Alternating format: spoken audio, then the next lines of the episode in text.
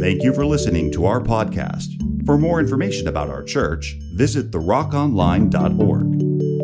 And now a message from the Rock of Gainesville. I, uh, I want to be, I'm not always, you know, I'm human, uh, but I always want to be a man of honor and uh, a man of uh, doing things right, a man of integrity. And I'm a big believer that you should never bring the word. I shouldn't stand up here and bringing the word uh, without a, unless I have a pure heart and there are things in my life that have been dealt with. And so, uh, before I bring the word today, I have to uh, I have to ask your forgiveness and repent to you. Uh, Pastor Ron failed this week. He failed this week, and uh, it wasn't intentional. It just sort of happened. Uh, but I, I I hit a crossroads in my life, and I it was worse than that. I watched a Hallmark movie.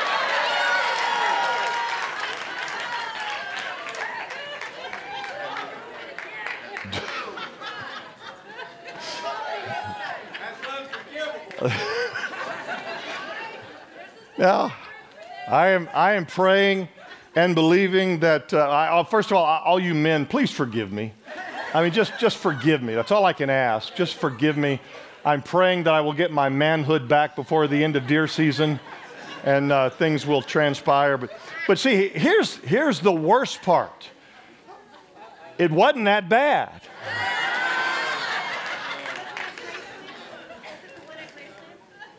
They have one at Graceland?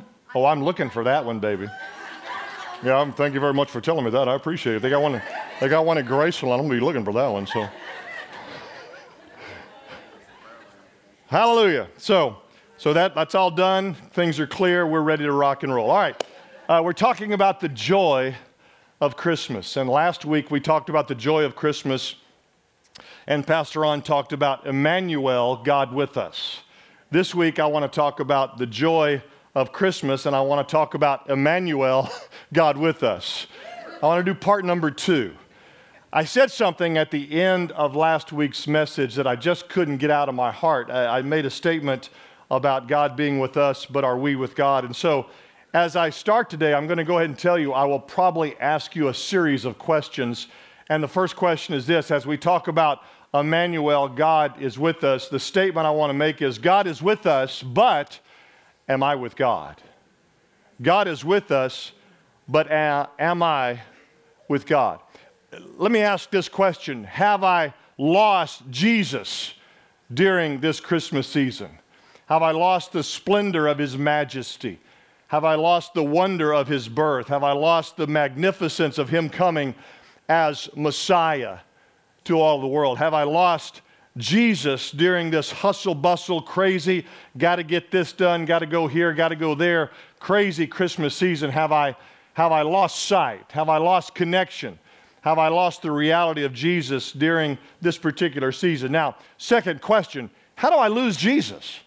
I mean, he is the Messiah. I mean, after all, he is the one that's, I know where he is. He's at the right hand of God the Father, interceding on my behalf right now. I know where he is. So I've got to ask the question how do I lose Jesus? Well, here's one way that we lose Jesus. Watch this.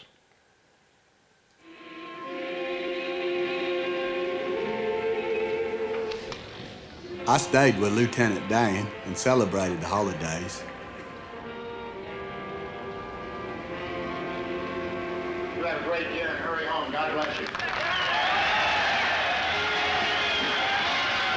Have you found Jesus yet, Doug? I didn't know I was supposed to be looking for him, sir. well, there's one way we lose Jesus. In the midst of this crazy season, we forget that we should be focusing our full attention on the glory of who He is in our lives and looking for Him. So, again, we can say, Well, I can't lose Jesus. You want to bet? Well, His parents did. His parents did. Luke chapter 2, verse 44 and 45. Look at what it says.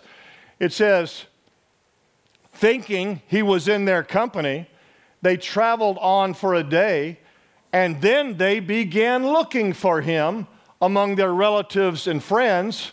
When they did not find him, they went back to Jerusalem to look for him.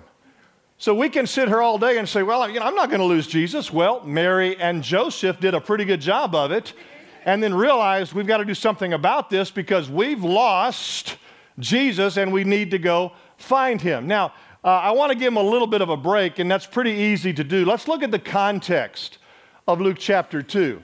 The context of Luke chapter 2 is this first of all, it's the chaos of Passover. Three times a year, the entire nation of Israel went to Jerusalem to celebrate the feasts of their nation. They went during Passover, Pentecost, and Tabernacles. And Luke chapter 2, the context is the, the literally the chaos of Passover. Now, kind of get this in your mind for just a second. No matter where I am in Israel, I can be at Capernaum, I can be in uh, Galilee, I can be in Caesarea Philippi, or I can be in Nazareth, a long, long, long way away. I still have the mandate of needing to get down to Jerusalem to celebrate Passover. And I, I got to understand something that when I get down there, it's going to be crazy because the entire nation of Israel is going to this one city called Jerusalem. Now, to give you a little bit of a context of that, Think about Ben Hill Griffin Stadium on a Saturday and multiply it by about a thousand. I mean, you got this massive crowd converging on Jerusalem to celebrate the beauty of Passover. Then you got the caravan of Passover. Not real easy to get there. I've got to go from all these different regions and I've got to get there by whatever means of transportation I'm able to do that. That doesn't mean I'm going to show up on 747. I'm not going on a Greyhound bus. I'm not going in a limousine. I may be going on foot or I may be going on the back of a donkey.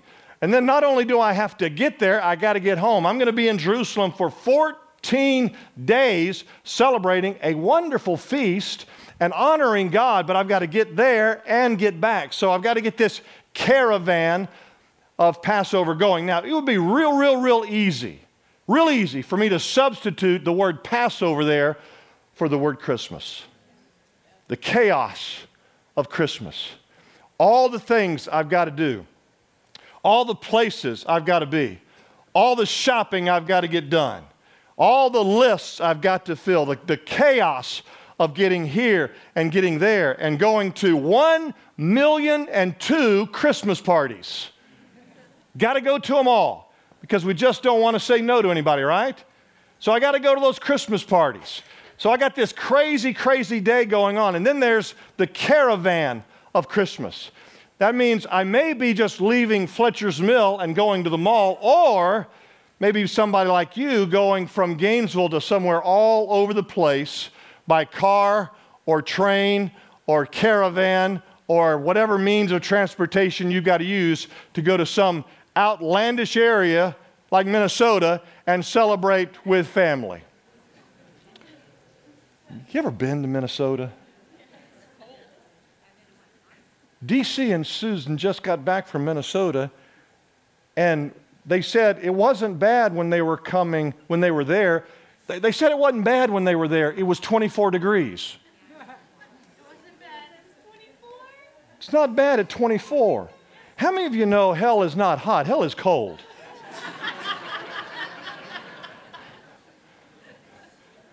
so it doesn't matter. You got, you got to go somewhere and you got to make this caravan to go to wherever it is you're going to celebrate this thing called Christmas. So I could easily substitute the word Passover there for Christmas and talk about the chaos of Christmas and the caravan of Christmas. Now, why is that important? Why does that matter? Here's why it matters.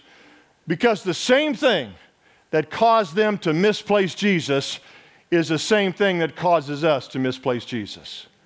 The same things that were going on in Joseph and Mary's life are going on in our lives today. Here they are distractions. Verse 41 I got to get to Passover. It doesn't matter if I'm right there on the outskirts of Jerusalem, I've got to get to Passover. Or if I'm in Nazareth, the farthest city away from the capital city, I've got to find a way to get down there. I'm rushing. I'm not only hurrying there, I'm hurrying home. I'm going to be in Jerusalem for 14 days. And as I'm in Jerusalem for 14 days, that celebration is going to end. Now I got to get back home and get back into the normal sequence of life and start earning a paycheck again. Negligence. They were totally unaware that Jesus wasn't there. Look, how many of you have found yourself, and if you have said or are saying yes to this, you're not a bad parent. PR's done it himself. How many of you have found yourself at the mall and all of a sudden you look down and your child's not standing next to you? Have you ever done that? How'd you feel? Huh? Say it out loud. crazy, isn't it? And you're not a bad parent, just not really unaware. Why? You're thinking that they're there, which is number four, verse 44. They were thinking that Jesus was there. So the same things that caused them to misplace Jesus are the same things that cause us to misplace the importance of Jesus during this Christmas season. So let me ask you a question. Again, one more question. Where can I find Jesus? If I have the potential to lose Jesus or lose sight of who He is in my life during this wonderful holiday season, knowing that He is Emmanuel, God with me, if I have the ability or the opportunity or the potential to lose Jesus during this holiday season, then I also have to know in my spirit that I can also find Him. I can find Jesus. All right, let me ask you the question where can I find Jesus? If I am finding myself in that position of saying, Where are you, God? Where are you, God? This crazy season is causing me to cry out, Where are you, God? Where can I find Jesus? Here you go. Where can I find Jesus? Jesus can be found right where you last left him. How many of you, like Pastor Ron, would say, There was a season in my life where I so felt the presence of God? It was so real. I heard his voice, and the majesty of everything that he is and everything that he's going to be in me was so legitimate. But yet I'm walking through that season, season now, and I'm wondering, Where are you, God? How many of you would say that there was a season in my life where I just knew Jesus was walking with me? but now I'm not knowing, knowing that I'm able to find him. Well, how do you find him? Here's the question I would ask you What were you doing during that season when you knew that you knew that you knew that the presence of God was with you? What were your spiritual disciplines? What was the condition of your heart? What was the attitude of your spirit? What was going on in your life when you would say, I knew God was a part of my life at that point, but I don't feel it now? Well, then here's Pastor Ron's encouragement to you Go back to that place. Go back to that place because Jesus can be found there. Look at Luke chapter 2, verse 44. Thinking he was in their company, they traveled on for a day. Then they began looking for him. Where'd you go, God? Where are you now? And they're looking for him among relatives and friends and all the logical places and all the normal things we do in our Christian walk. When they all of a sudden did not find him, they went back. They went back they went back. Sometimes, guys, I've got to go back to that point in my life where I knew the reality of God was so valid. It was so real. It was so legitimate. And I've got to ask myself, what was going on in that moment of time? What was going on in my life? What was the attitude of my heart? What do I need to do to confirm the presence of God today in my life? 2 Kings chapter 6 is a great illustration of what I'm talking about the nation of Israel had this group of prophets that needed to build a building. And they, they weren't really great at it. They didn't have foresight construction. They didn't have foresight construction, so they're trying to build a building on their own. Now, look, they're prophets. They're, they're not construction people, but they're, they're, they're given the task of building this building. Here's what it says watch this. The company of the prophets said to Elisha, Look, the place where we're meeting with you is too small for us. Let us go to the Jordan where each of us can get a pole. And let us build a place for us to meet. And Elisha said, Go. And then one of them said, Won't you please come with us, your servants? I will, Elisha replied. And he went with them. They went to the Jordan and they began to cut down trees. And as one of them was cutting down a tree, the iron axe head, the iron axe head, the iron axe head fell into the water. Oh no, my Lord, he cried. It was borrowed. And the man of God asked this Crazy question. Where did it fall? Where'd you lose it? Where'd you lose it? Go back to where you lost it. Where'd you lose sight of it? Where'd you lose possession of it? When he showed in the place, Elisha put a stick into the water and threw it there and made the iron float. Here's the principle you got to get. Guys, God will do the impossible to make himself known to you. Iron doesn't float, baby. You guys know this as well as I do. I throw iron into the water, it's sinking to the bottom just like I swim. It's not going to float. But there was something phenomenal that God wanted to do in their life that He literally did the miraculous so that the impossible, so that they would know Him and He would have that reconnection with them. God's going to do the impossible to make Himself known to you. My man Tom over there said something during prayer before the first service that really spoke to me because it's so biblical. He said, God will sometimes do the illogical to make Himself aware of who He is in your life. He'll do the illogical. You know, the Bible says this casting down imaginations. You know that word imaginations is where we get our English word logic? Sometimes I got to cast logic down. I just got to say, you know, God, this doesn't make any sense to me, but I don't care. You're still God. I don't know how this is going to happen, but I don't care. You're still God. I don't see an end result here, but I don't care. You're still God. I don't know the process of walking through this, but I don't care. You're still God. I don't see this mountain coming down, but you're still God. You're still God. You're still God. God will do the illogical. God will do the illogical. God will make the things that just don't seem normal so that He can make Himself known to you. Andy Stanley has a quote in his book, Visioneering, that talks about how God wants to position you and I so that he can put in that put us rather in that place of doing that miraculous work. But he's got to put us in a place. He's got to position us to be able to experience his presence. Here's what Andy Stanley says. Look at this. So be encouraged. The agony you're experiencing is normal. The loneliness you feel is expected. The sleepless nights when you stare up at the ceiling and think, what have I gotten myself into? They're all part of the process. How many of you feel really encouraged right now? well, let's keep reading. How's that? All of those experiences, all of those dark nights, all of those shaking the fist in the air, all of those big question marks that hit you in your mind, all of those experiences will ultimately lead you to the conclusion God, if you don't come through, I'm sunk. And that is exactly where He wants you to be. It's exactly where He wants us to be because that's when He shows up. That's when His presence becomes real. That's when everything He says that He is becomes reality to you and I. So, where can Jesus be found? Right where you last left Him. Number two, where else can Jesus be found? Here we go. Jesus can be found among the teachable. I, I love that characteristic in your life. I, I love a teachable spirit. I love someone that will walk into my office and say, Pastor Ron, man, I'm struggling right now, but I don't know what to do. So help me figure this out.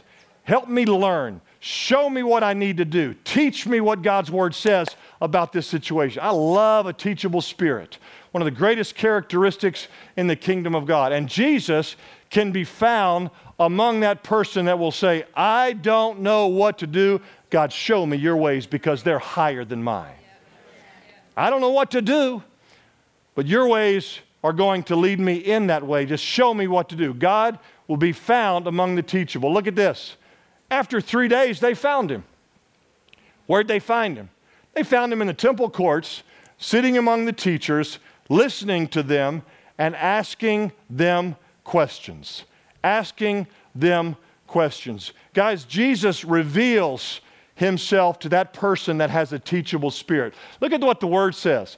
The word says in Acts chapter 5, verse 42, day after day, they never stopped teaching. Hebrews 10 25, continually meeting together and encouraging each other. Matthew 11 29, take my yoke upon you and learn of me. Proverbs 15 33, the fear of the Lord teaches a man wisdom. God reveals himself to that person that has that teachable spirit. Now, here's another question.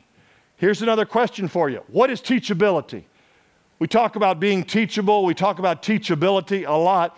What does the word teachability mean? Well, let me give you Pastor Ron's definition of teachability. Here it is Teachability is your desire to learn multiplied by your willingness to change. Now, I think all of us really, really, really like the first part of that. But that second part of that kind of stretches us a little bit. Come on, how many of you are like me? You just don't get real excited about change. You've heard me say it a thousand times I'm all for progress, it's change I can't stand. Because it stretches me, man. It makes me have to do things that I'm not comfortable doing, but teachability is my desire, my desire to learn multiplied by my willingness to change. Now, look, that change is a process, and that process is teachability. That process that I'm going through is show me what to do and let me learn to adapt to it, God. God's not going to adapt His word to me. Let me give you this principle right here God will never alter the robe of righteousness to fit the man, rather, He alters the man to fit the robe. God's word, it's absolute truth. He's not going to say, well, you know, your word is kind of you know, my word is kind of messing with you, so let me soften that word a little bit for you so it kind of goes down a little easier.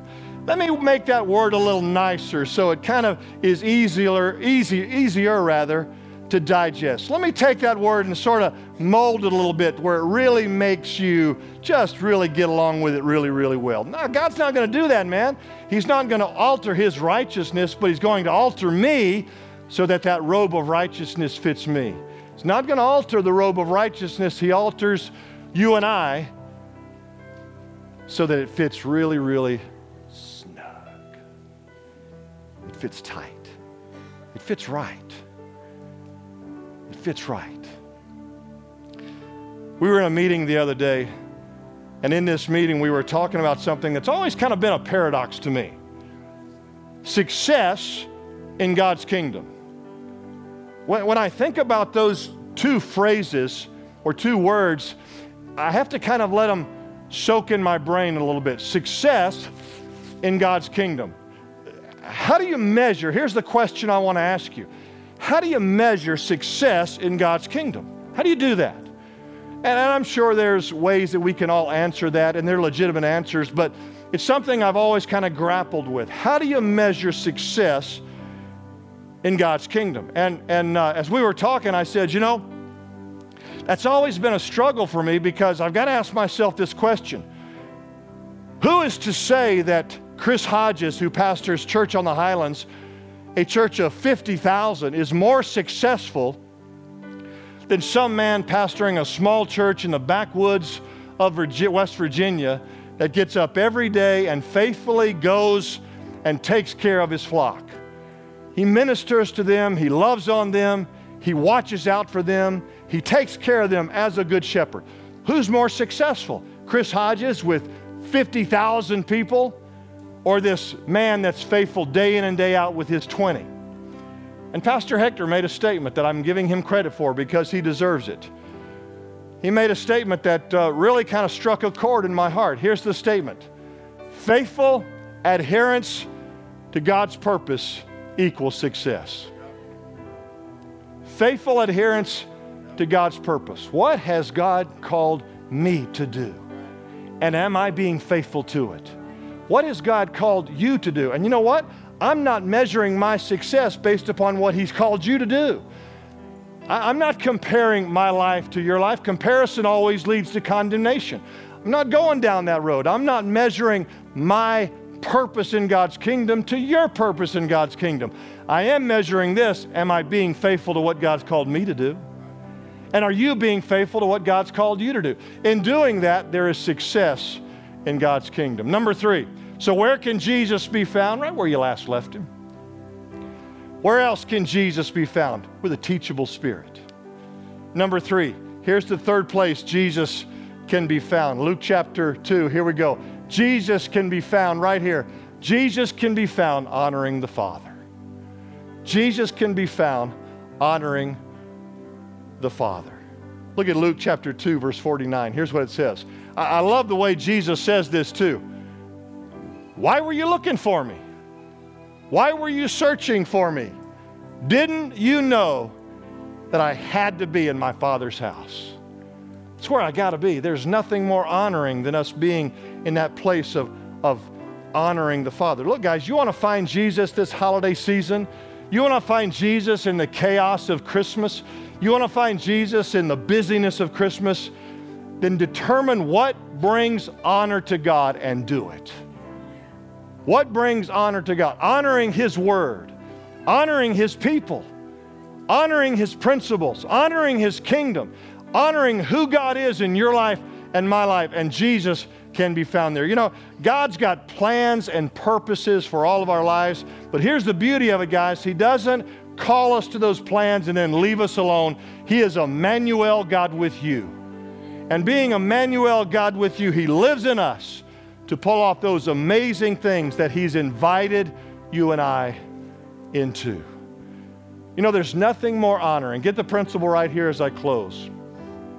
There's nothing more honoring than making life decisions based upon what God has claimed about Himself. I can make a life decision based upon what I think I know or what I think I want to do. There's, there's nothing honoring the Father there. There's nothing more honoring to the Father than to say, God, right now I need provision in my life, and you said you are Jehovah Jireh, my provider, and He provides it. That honors God. God, you said that you are my healer. I need healing my body.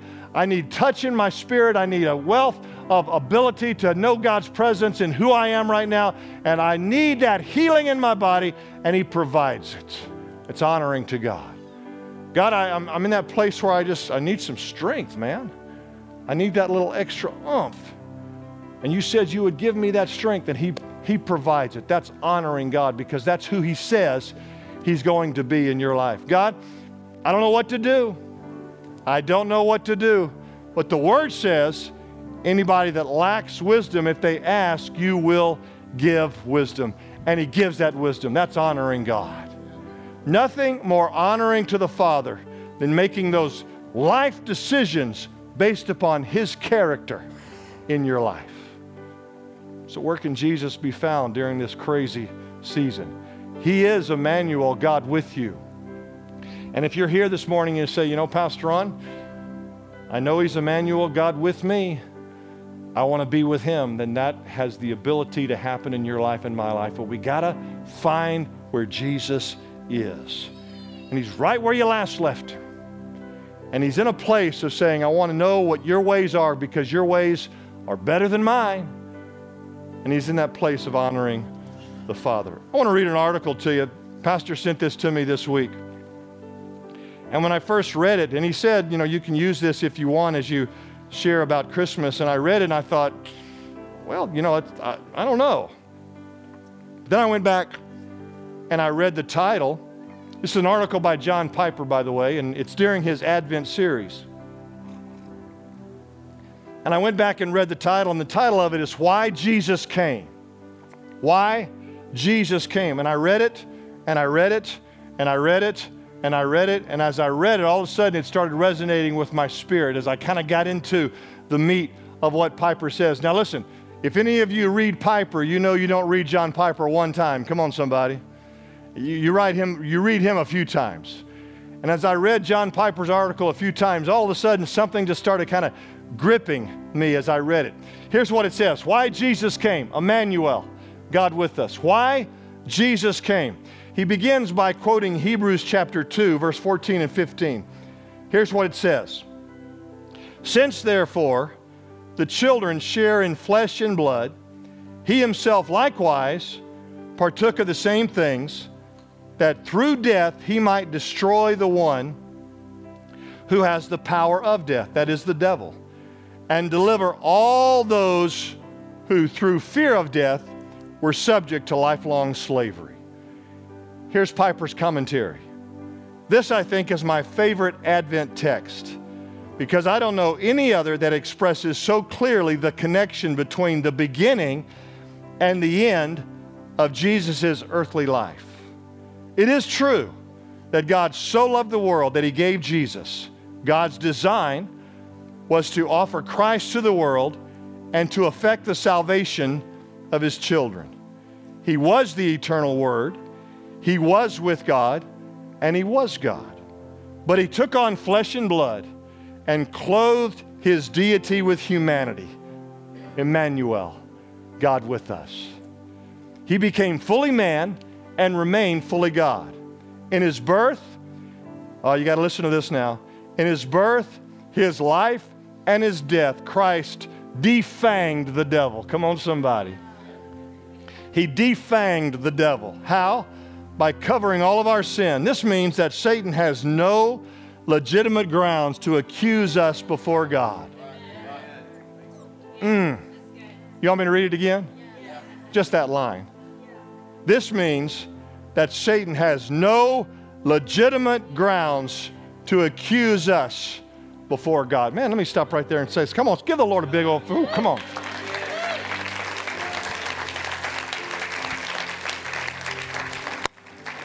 You may have heard this illustration before, but it's just jumping all over me right now. There's two things that continually happen in front of the throne of God.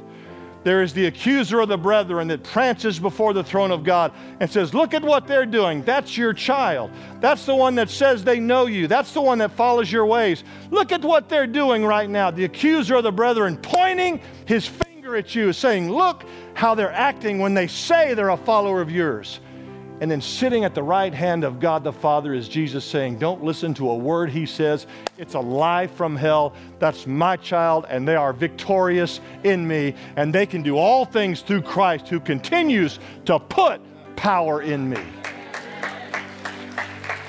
There's always the accusation of the enemy, and there's always the intercession of Jesus, your Savior and Lord. Mm, because He is with us, we are free free from death. God has justified us. Satan cannot overturn that decree. And God means for our ultimate safety to have an immediate effect on our lives. He means for the happy ending to take away the slavery and fear of the now. I'm not waiting until some sweet by and by to walk into the glory of Jesus. I've got the peace of God that passes all of man's understanding in my life today because of what Jesus did. You missed a good place to shout. If we don't need to fear our last and greatest enemy, then we don't need to fear anything. We can be free. Free for joy, free for others. What a great Christmas present from God to us.